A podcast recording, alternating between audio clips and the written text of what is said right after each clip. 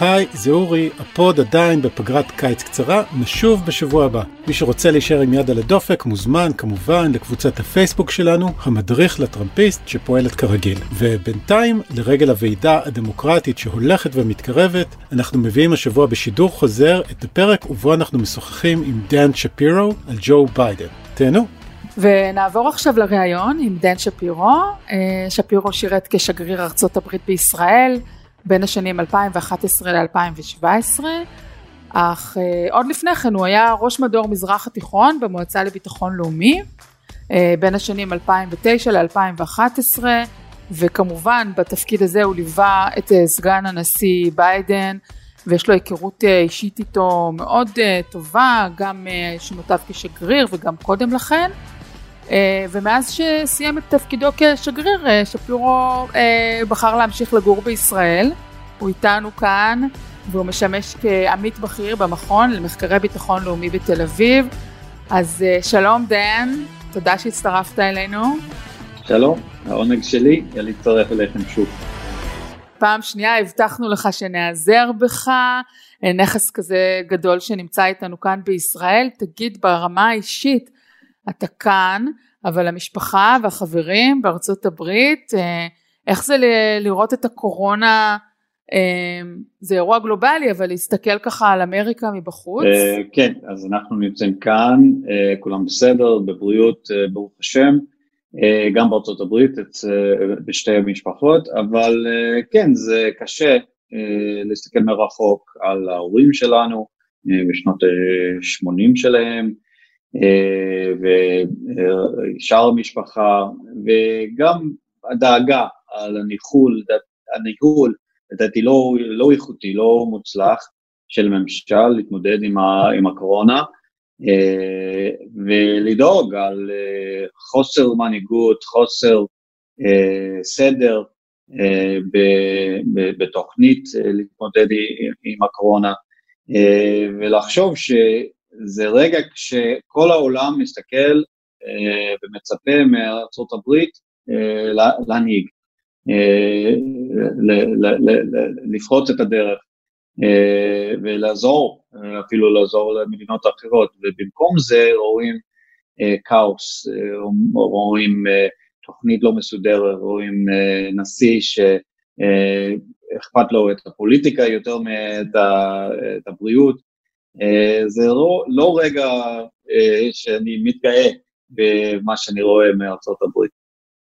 תגיד משהו דן, כמו שטל הזכירה, אה, אתה היית בכיר במועצה לביטחון לאומי, כלומר, אתה מכיר את האופן שבו תהליך החלטת קבלות, ואני חושב שאפשר להגיד שבמקרה של ממשל אובמה, תהליך קבלת החלטות מסודר אמור להתנהל. אז בוא תרחיב קצת בפן המקצועי יותר של מה, איך נראה לך מה שהולך עכשיו בבית הלבן מבחינת ניהול המשבר? אה, אני רגיל לתהליך מאוד מסודר. אה, אה, הנשיא אובמה דרש מאיתנו, מהצוות שלו, מכל אחד בממשל שלו, להביא אליו את כל המידע, כל האינפורמציה, כל העובדות, כל המומחים על כל נושא, כשהיה למשל השאלה האם אה, לחסל את אה, אוסמה בן לאדן באפגניסטן, זה היה תהליך של חודשים כדי להחליט אם זו הייתה ההחלטה הנכונה, כשהיה בעיה בים, הדלפה של נפט במפרץ של מקסיקו, והוא הביא לבית הלבן כל המומחים איך לתקן אה, את זה, כשהייתה, אה, היה אסון ביפן, אה, במתקן הגרעין, בפוקישימה, אותו דבר, הוא הביא את כל המומחים ודרש שנעבור תהליך מאוד מסודר, מאוד מבוססת, מבוסס בעובדות, כדי להחליט מהו, מהי הדרך הנכונה להתקדם. Uh, עכשיו אני רואה משהו uh, אחר לגמרי, אני רואה uh, ממשל שמנסה להביא לנשיא מה שהוא רוצה לשמוע, uh, לא מעניין אותו, לא מעניינים אותו עובדות ומומחים, מעניין אותו איך הוא יעבור את מסיבת עיתונאים הבאה, איך הוא, איך הוא אולי ישיג איזה יתרון פוליטי, עם מי הוא יכול להאשים, אם זה סין, אם זה מושלים דמוקרטיים בכמה מדינות, אם זה הקונגרס, יש לו תמיד מישהו להאשים במקום לקחת אחריות ולדרוש מהממשל שלו לתת לו את כל העובדות והאינפורמציה שהוא צריך כדי uh, לקחת אחריות. אז זה, זה תהליך uh, uh, שונה לגמרי ממה שאני רגיל אליו. יכלו להיות לי המון המון שאלות, אבל אני כן רוצה שאנחנו נתמקד בפרק הזה בביידן, בכל זאת מועמד לנשיאות כרגע, ואתה יודע דן אנחנו אה, ראיינו אותך בפודקאסט הזה אני חושבת אה, בנובמבר או אולי זה היה תחילת דצמבר והסיכויים של ביידן היו נראים אז לא טובים וגם אחר כך כשהתחיל התהליך המצב של הקמפיין שלו אפשר להגיד אה, שלוש מדינות שתיים או שלוש מדינות ראשונות שהוא ממש היה שלוש מדינות ראשונות שהוא ממש היה במקומות רביעי חמישי אנחנו לא ראינו כזה קמבק להצלחה פוליטית והנה חצי שנה קדימה אני חושבת שגם אתה התייחסת אז כשראיינו אותך ולא היית בטוח מה יהיה מצבו חצי שנה קדימה אה, יש לו כבר את התמיכה של סנדרס ווורן אה, אתה היית באיזשהו סוג של אנגזייטי כי אני זוכרת שאמרת לנו הוא הכי מתאים אבל אני חושב שזה לא ילך וכולי איך, איך אתה היום רואה את הדברים? אה, תראה אף אחד בקמפיין שלו אה, לא היה רוצה לעבור אה, מה שתיארת לעבור למקום רביעי חמישי בפריימריז הראשונים ורק אז ברגע האחרון וזה באמת היה ברגע האחרון בסאוט קרוליינה זה היה פריימרי הרביעי שהוא ינצח ואז משם יבוא כמועמד. אבל זה בדיוק מה שקרה. אה, אני חושב שמה אה, שעזר לו לעבור את התהליך הזה ולהצליח זה שבראש, בראש, בסדר עדיפויות של כמעט כל מצביע דמוקרטי בפריימריז, זה לנצח את טראמפ, למנוע מקדנציה שנייה של דונלד טראמפ. היה לסנדרס בסיס של uh, תמיכה, אבל לא רוב uh, בתוך המפלגה, אולי שליש. Uh, אם, אם היו עדיין חמישה, ארבעה, שישה, שבעה מועמדים תוך כדי הפריימריז, תוך כדי כל הפריימריז, סנדרס היה יכול לנצח עם שליש, כי, ה, כי הרוב, כי, כי האחרים היו מחלקים את, את השאר. אבל אחרי אה, שסנדרס אה, ניצח אה, בשניים או שלושה הראשונים, אני חושב שהמון מצביעים דמוקרטיים הגיעו למסקנה שזה באמת בחירה ברורה בין סנדרס לבין ביידן, ולביידן יש סיכוי יותר טוב לנצח את טראמפ. ובמיוחד זה המסקנה שהסיקו אפרו-אמריקאים אה, בדרום, בסאוט קרוליינה ובמדינות אחרות, והם הצביעו בגדול אה, בשביל ביידן, שהם מכירים היטב תוך כדי המון המון שנים, וזה קאמבק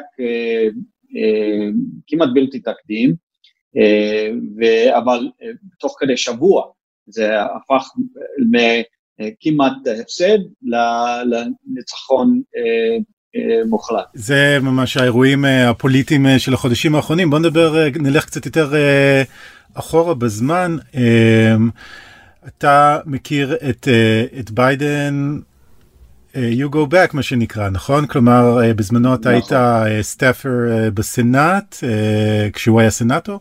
כן אני מכיר אותו כבר משהו כמו 25 שנים.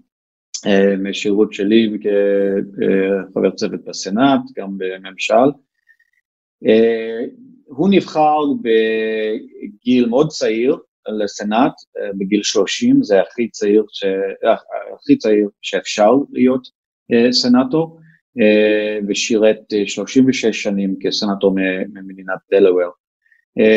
נחשב בשנים שלו בסנאט כמומחה בענייני חוץ, בענייני משפט, הוא היה יושב ראש של שתי הוועדות האלו בזמנים שונים, הוא הוביל בחקיקה על יוזמות למנוע מעלים נגד נשים, מוגבלות על נשק, הוא היה נחשב כסנטור מאוד מתון ומנוסה ואולי ממש במרכז של מפלגה דמוקרטית. והיה סנטור מאוד מאוד מוצלח, אבל מה שאני חושב באמת בולט בשבילו זה הסיפור האישי המרגש שלו. אחרי שהוא נבחר ב-1972, ועוד לפני. של ההשפעה שלו לסנאט, היה אסון אישי, תאונת דרכים שבה נהרגו אשתו ובת קטנה שלהם ושני הבנים שלהם נפצעו קשה. הוא כמעט החליט לא לשרת בסנאט ולטפל במשפחה שלו. הוא היה באוטו גם או שהתאונה לא, שלהם הייתה לא, הוא לא היה באוטו. אז uh, כמעט איבד כל המשפחה שלו, uh, הבנים uh, שרדו, uh, ברוך השם. Uh, הוא כמעט החליט לא לשרת, אז הוא החליט כן להמשיך, uh, והוא אפילו uh, עשה את ההשוואה שלו לסנאט בחדר בבית החולים, שבו הבנים שלו טופלו. הוא החליט לא לקנות בית בוושינגטון, אלא לנסוע יום יום ברכבת שעתיים מדלוור לוושינגטון ולחזור הביתה בערב. ועשה את זה תוך כדי 36 שנים. אחרי כמה שנים הוא נפגש את האישה השנייה שלו, אישה הנוכחית שלו, ג'יל ביידן, היא הפכה להיות אימא לבנים, ילדה להם עוד בת, אז משפחה, כל כך, המשפחה שלו כל כך כל כך חשובה לו אחרי ה, ה, ה, הסיפור הטרגי הזה וההתאוששות. הוא בעצם היה אבא חד-הורי במשך כן, הרבה מאוד זמן. כן. שומעים אותו הרבה פעמים בנאומים מתייחס לעובדה של הורים שמגדלים ילדים לבד שהוא מספר איך הוא מכיר את זה בעצם כן, בגיל צעיר. כן, והניסיון הזה עם טרגדיה אישית נתן לו יכולת להביע אמפתיה עמוקה ויכולת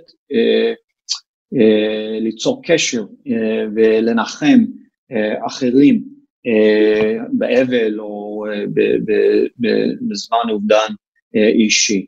ואז קרה לו עוד אסון, כשהוא כבר היה סגן הנשיא uh, ב-2015, uh, בן הבכור שלו בו, שהיה בן אדם מאוד מאוד מרשם, חייל בצבא האמריקאי, יועץ, יועץ משפטי בדלוור, כוכב עולה במגרש פוליטי בדלוור, הרבה אנשים חשבו שהוא uh, uh, יחליף את ביידן כסנאטור, אה, הוא חלה בסרטן מוח, היה אבא לילדים קטנים אה, ונפטר בגיל 46.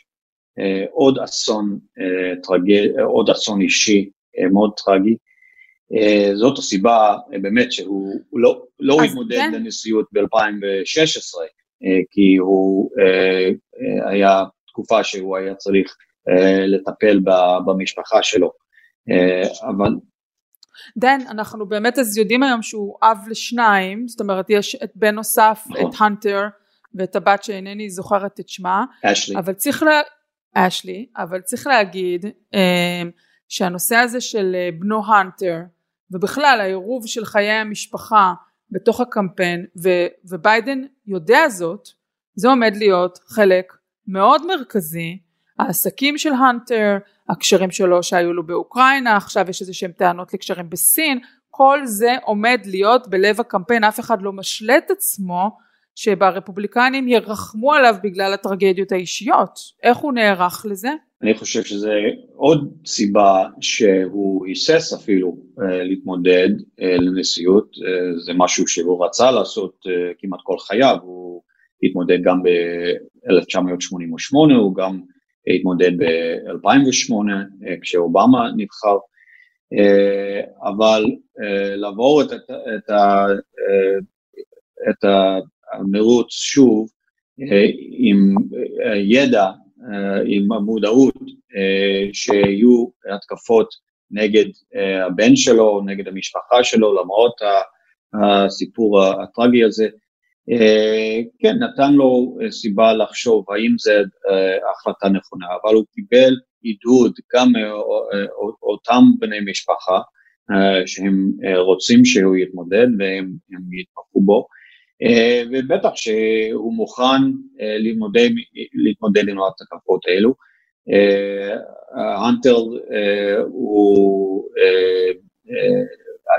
הדברים שנאמרים עליו לדעתי הם לא נכונים, הוא היה איש עסקים, עשה את הדברים שלו ממש ממש בלי קשר לאחריות של סגן הנשיא שביידן היה. אה, אבל אה, בטח שהוא צריך להיות מוכן לענות על השאלות האלה, להגיב להתקפות האלו. אה, יש אירוני כזה בזה כשטראמפ, שילדים שלו הם מאוד מאוד מעורבים במה שקורה בממשל, איוונקה וג'רד משרתים בממשל, דונלד ג'וניור, אריק טראמפ, אה, הם מופיעים אה, כמעט כל שבוע בפוקס ניוז אה, כדי לתקוף את הדמוקרטים או להגן על, על טראמפ. אז יש משהו אירוני, שטראמפ יתקוף על בני משפחה של ביידן, כשבני משפחה שלו מתעסקים באותם דברים. בוא נדבר שנייה על, על ביידן בתור קמפיינר. אתה היית יועץ, אני חושב, לקמפיין אובמה ב-2008. כן. איך זה היה לעבוד איתו בקמפיין? כלומר, אז בזמנו אחד הדברים, אה, הוא לא היה באור הזרקורים כמו היום, אבל אז נגיד אחד הדברים ש, שדיברו עליהם זה ה gaffes המפורסמים של ביידן, כל פליטות הפה, האופן שבו מתבטא באופן לא כל כך מסודר לפעמים. כלומר, הוא, הוא קמפיינר לא, הוא לא הקמפיינר המושלם. אין דבר כזה, קמפיינר מושלם. Uh, כן, יש לו מוניטין שהוא uh, מדבר חופשי, uh, אומר מה שבא ל, לראש, ולפעמים הצוות עומד בצד ואומר, אולי עוד משפט פחות ו, ו, ונצא, והוא ממשיך והוא ממשיך. אבל אני חושב שלא יש עכשיו מסר מאוד מאוד פשוט, אבל מאוד מאוד אה, חזק לקמפיין הזה, והוא חוזר על, על, על המסר הזה uh, מדי פעם. וזה להחזיר את הנשמה של uh, מדינת ארה"ב. הוא החליט להתמודד לנשיאות אחרי מה שנקרא, מה שקרה בשרלטסוויל, uh, כשצעדו ברחובות של עיר אמריקאית ניאו-נאצים שקראו יהודים לא יחליפו אותנו, אה, ועם אה, לפידות וכולי, וטראמפ, הנשיא טראמפ אמר, אה, יש אנשים טובים בשני צדדים. לביידן זה היה הרגע שהוא החליט שיש צורך אדיר להנהגה חדשה, הנהגה יותר מסורתית. הוא, הוא אמר לך את זה? הוא אמר לך את זה? ביידן אמר את זה פומבית. הוא כן. התראיין על זה? שזה הרגע המכונן? זה הרגע שהוא אה, קיבל את ההחלטה.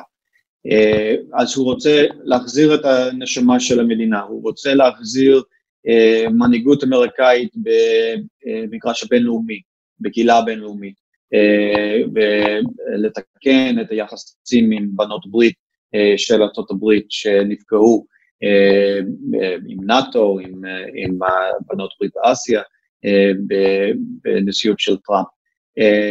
הוא רואה בטראמפ אה, נשיא שדואג לעצמו, שמתעלם אה, ממומחים ועובדות,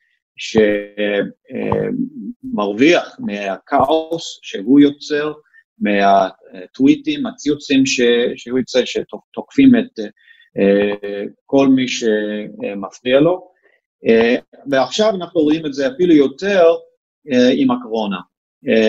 עם הקורונה ביידן ידגיש את ההנהגה הלא איכותית של טראמפ והשגיאות שהוא עשה, חוסר בדיקות,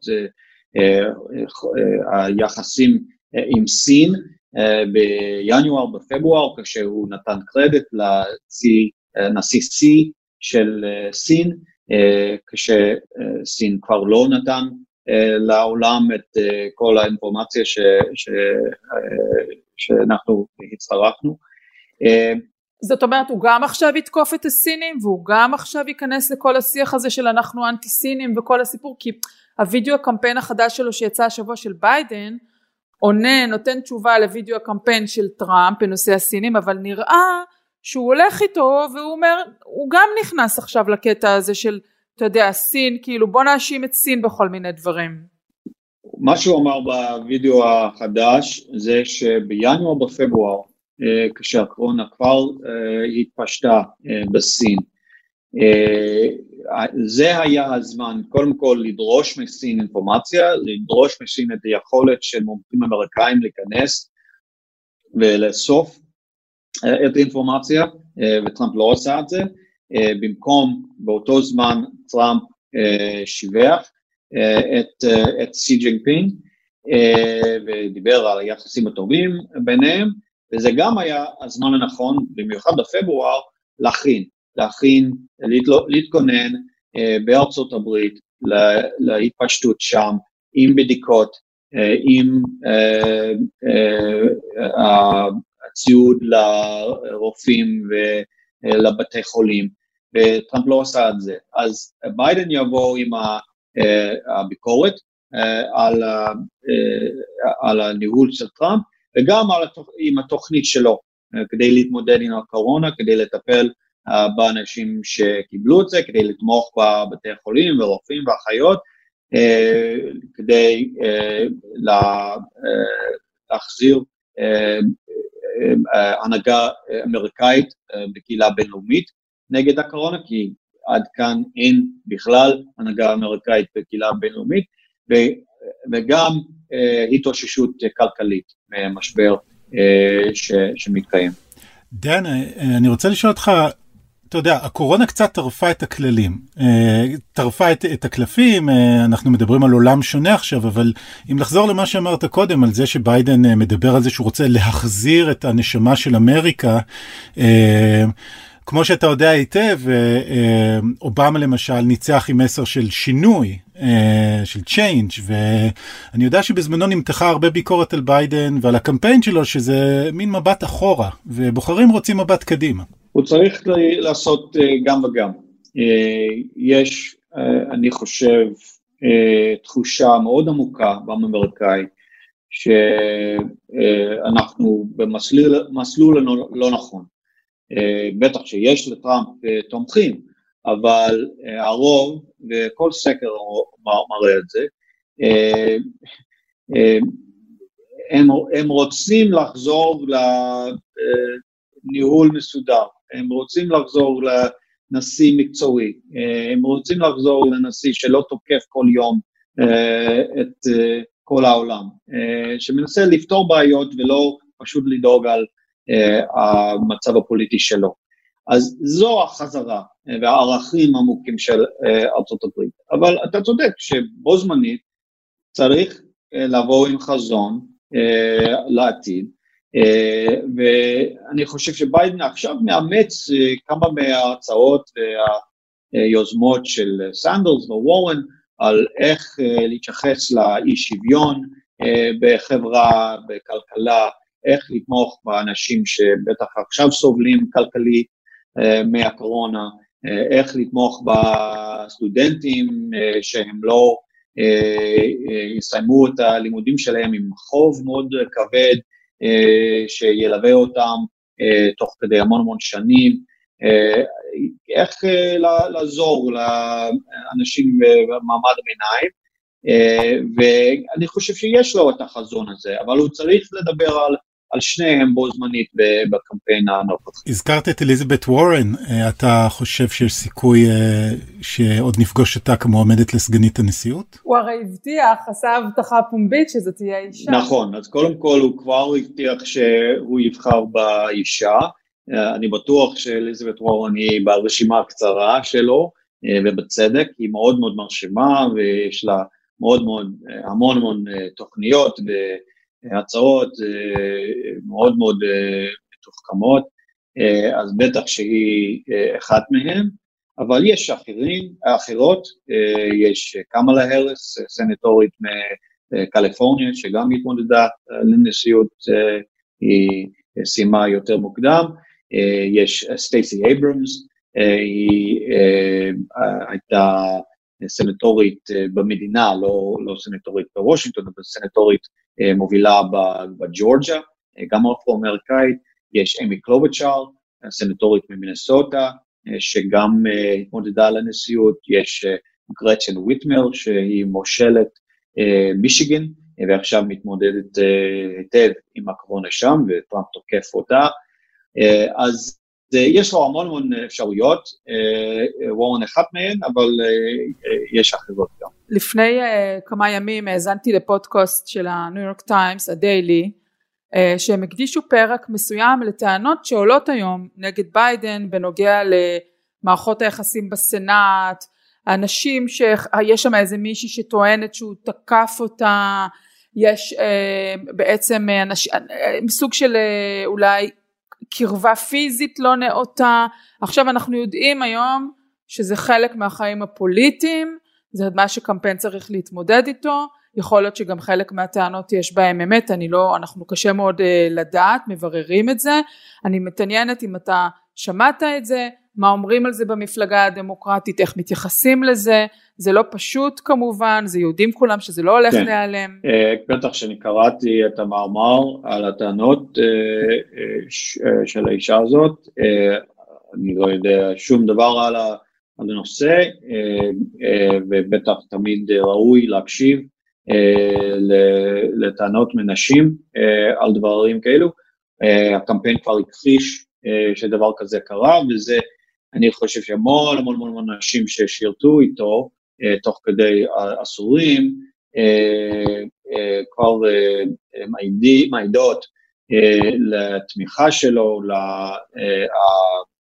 לניהול הראוי אה, שלו אה, עם, עם כל הצוות, כל חברי הצוות.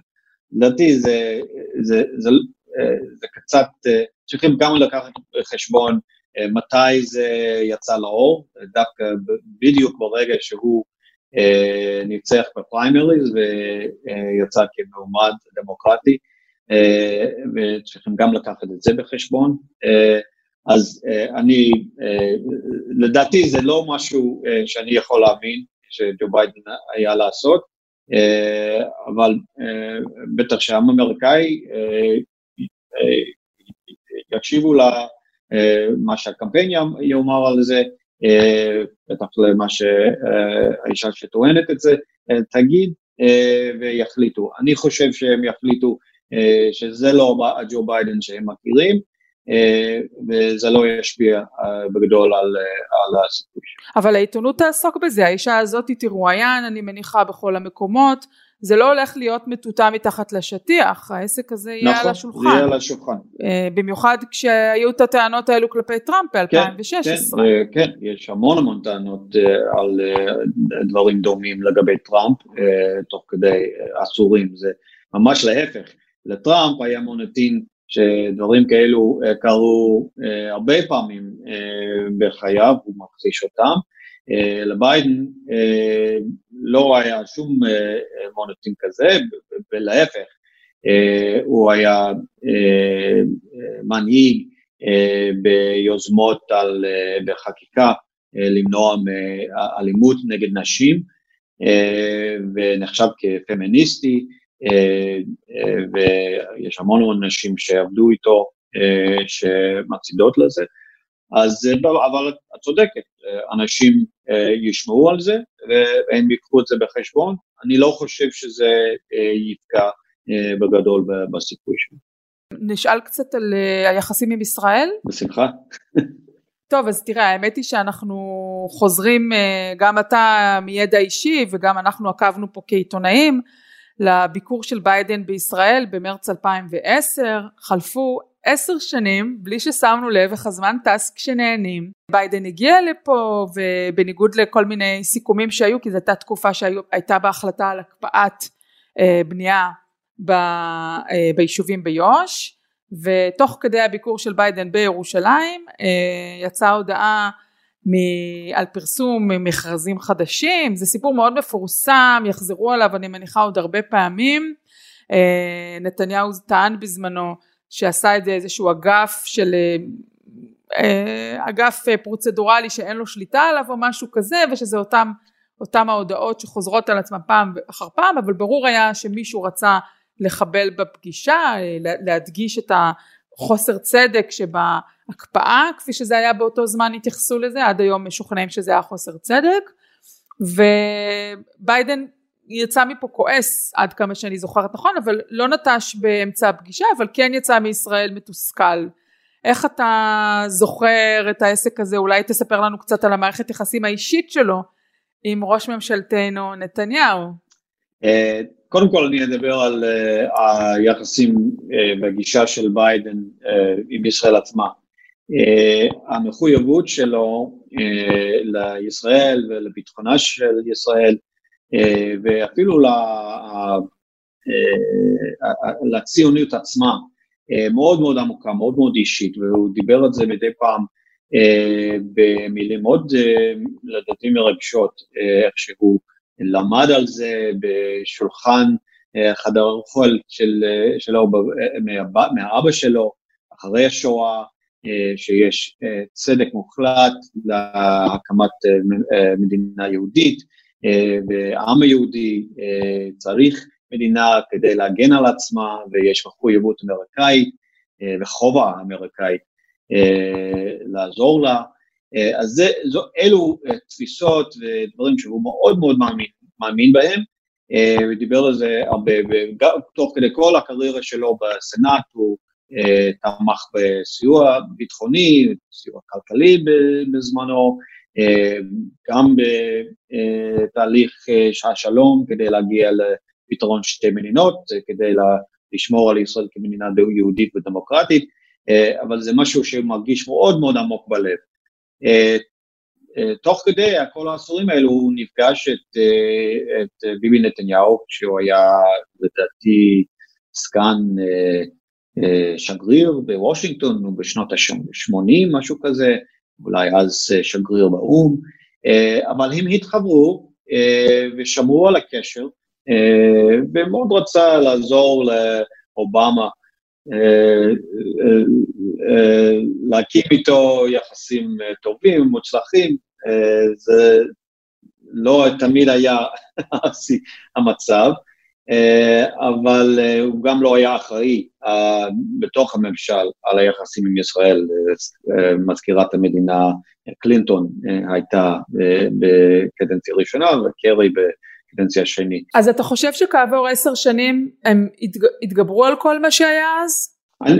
תראה, ביידן, קודם כל, הוא, אכפת לו קודם כל את היחסים בין המדינות. שום דבר לא יפגע בתמיכה שלו בישראל ואת האימון שלו במחויבות של ארה"ב לעזור לישראל, אפילו כשיש אי הסכמות, ויש אי הסכמות. הוא גם בן אדם מאוד סולח, עם, בטח שהיו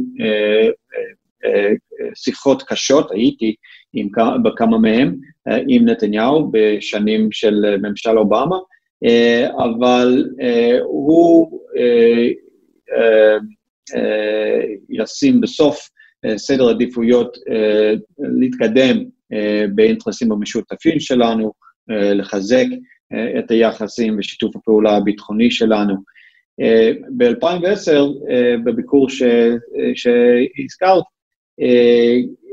כן, היו מתיחות בין שתי מדינות על בנייה בהתנחלויות.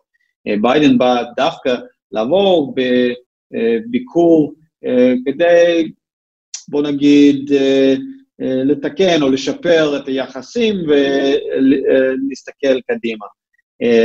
אז הייתה הפתעה לא נעימה, כשיצאה הודעה על אישור בנייה ברמת, ברמת שלמה, השכונה במזרח ירושלים.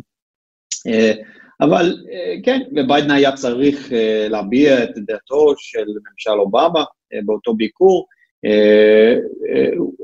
באותו ביקור ואחרי הודעה, הוא נאם נאום מאוד מאוד חם ומאוד מאוד מרגש על יחסים בין ישראל וארצות הברית, ולי זה, זה הראה שהיחסים לא נפגעו בגדול או עקרונית, למרות האי-הסכמות רציניות. והוא חזר ב-2014, הוא מאוד רצה להשתתף בהלוויה של ראש הממשלה לשעבר אריאל שרון, הוא mm-hmm. בא ועשה הספד בהלוויה הזו, הוא גם חזר לביקור ב-2016, זה אחרי כל המתיחות בין המדינות על הסכם הגרעין באיראן. כן. והוא רצה שוב. בשלב שאובמה כבר לא הגיע לפה יותר. הוא כן הגיע להלוויה של פרס, ביותר מאוחר ב-2016, אבל אה, כן, ביידן אה, רצה להשתמש ביחסים שלו עם, עם נתניהו ובהיסטוריה האישית שלו עם ישראל, כדי להסתכל קדימה ולהגיד, לא הסכמנו על הסכם הגרעין, אבל יש לנו המון המון אה, במשותף ש... רגע, אז אפשר להגיד שבתקופה הכי עכורה בין הממשלים של אובמה לנתניהו, ביידן היה עוד איכשהו הסוג של הגשר? זה ככה אתה מצ... מתאר את זה בעצם? תמיד היה, תמיד היה, תמיד רצה למלא את התפקיד הזה ועשה את זה, אה, אה, לפעמים אה, בלי שום תשומת mm-hmm. לב פומבית למאמצים שלו, תמיד מתואם עם עם קרי, עם קלינטון, עם אובמה, אה, איתי כשגריר, אה, אבל כן, הוא, הוא תמיד אה, רצה להיות הגשר והוא הוא, הוא תמך בכל החלטה שאובמה קיבל, ובו זמנית התמקד באיך נמשיך לחזק את הברית שלנו עם ישראל, כי זה משרת את האינטרסים שלנו, וזה ממלא מחויבות מאוד מאוד שהוא מרגיש אה, מאוד מאוד עמוק אה, שארצות הברית צריכה אה, לשמור עליה. אז דן, במבט קדימה, אתה יודע, אז הזכרת את מחלוקות העבר, ויש פה איזשהו חוסר סינכרון בין לוחות הזמנים הפוליטיים בישראל לארצות הברית, כלומר, כמובן שאנחנו לא יודעים מה בדיוק יקרה בישראל, אבל יש אפשרות מסוימת, שמדברים עליה לפחות, שעוד לפני ש... בתרחיש התיאורטי שביידן זוכה כמובן, עוד לפני שהוא ייכנס לבית הלבן, ישראל תנסה לבצע איזשהו מהלך של אה, סיפוח אה, בגדה בתיאום עם אה, ממשל טראמפ. זה מה שהוצג בתוכנית טראמפ, אה, ולמרות שתוכנית טראמפ גם מדבר על אה, שתי מדינות ומדינה פלסטינית, אה, במשהו כמו 70 אחוז של גדה מערבית, אה, אה, ממשל טראמפ גם אמר, לדעתי זה קצת מגוחך, שישראל יכולה אה, להתקדם חד צדדית בסיפוח ב-30 אחוז של יהודה ושומרון, עוד לפני אפילו יש משא ומתן עם הפלסטינים. כל מועמד דמוקרטי בפריימריז אמר, וכמעט כל סנטור וחבר קונגרס שאני מכיר, מפלגה דמוקרטית כבר אמרו אה, שסיפוח זה אה, שקיעה חמורה, אה, והם יתנגדו לזה. ביידן אמר את זה בווידאו שהוא הציג בכנס איפא"ק, הוא בטח קורא לפלסטינים למלא את האחריות שלהם, להגיד את ההסתה ואת הסחר למחבלים וכל הדברים שהם צריכים לעשות כדי אה, לאפשר אה, החזרה למשא ומתן לשתי מדינות, אה, והוא גם קרא לישראל לא להתקדם עם בנייה בהתנחלויות או עם איומים של סיפוח, אפילו יותר ביצוע של סיפוח, שיפגע באפשרות לחזור למשא ומתן לפתרון שתי מדינות. אז הוא ינסה לקדם, כנשיא הוא ינסה לקדם משא ומתן על שתי מדינות, לדעתו, לדעתי, לדעת, לד... אני חושב כולם במפלגה הדמוקרטית, זה דרך היחידה שישראל תוכל להישאר מדינה יהודית ודמוקרטית, זה הבסיס של הערכים המשותפים של שתי מדינות, והערכים המשותפים, זה הבסיס של היחסים האסטרטגיים והיכולת שלנו תמיד תמיד לחזק ולהעמיק את שיתוף פעולה הביטחוני שלנו. ברגע שנסתכל על עצמנו ולא נראה את הערכים משותפים, הכל יהיה הרבה יותר קשה. חוץ מ, אתה יודע, נאומים מצולמים באיפא"ק, יש גם מסרים ישירים יותר שעוברים היום בין ביידן לנתניהו או ללשכה שלו. אל תעשו לנו מחטף לפני שאני נבחר? אני לא מודע למסרים כאלו. יש אנשים שמדברים לשני צדדים, אבל אני לא מודע למשהו פורמלי או אפילו אינפורמלי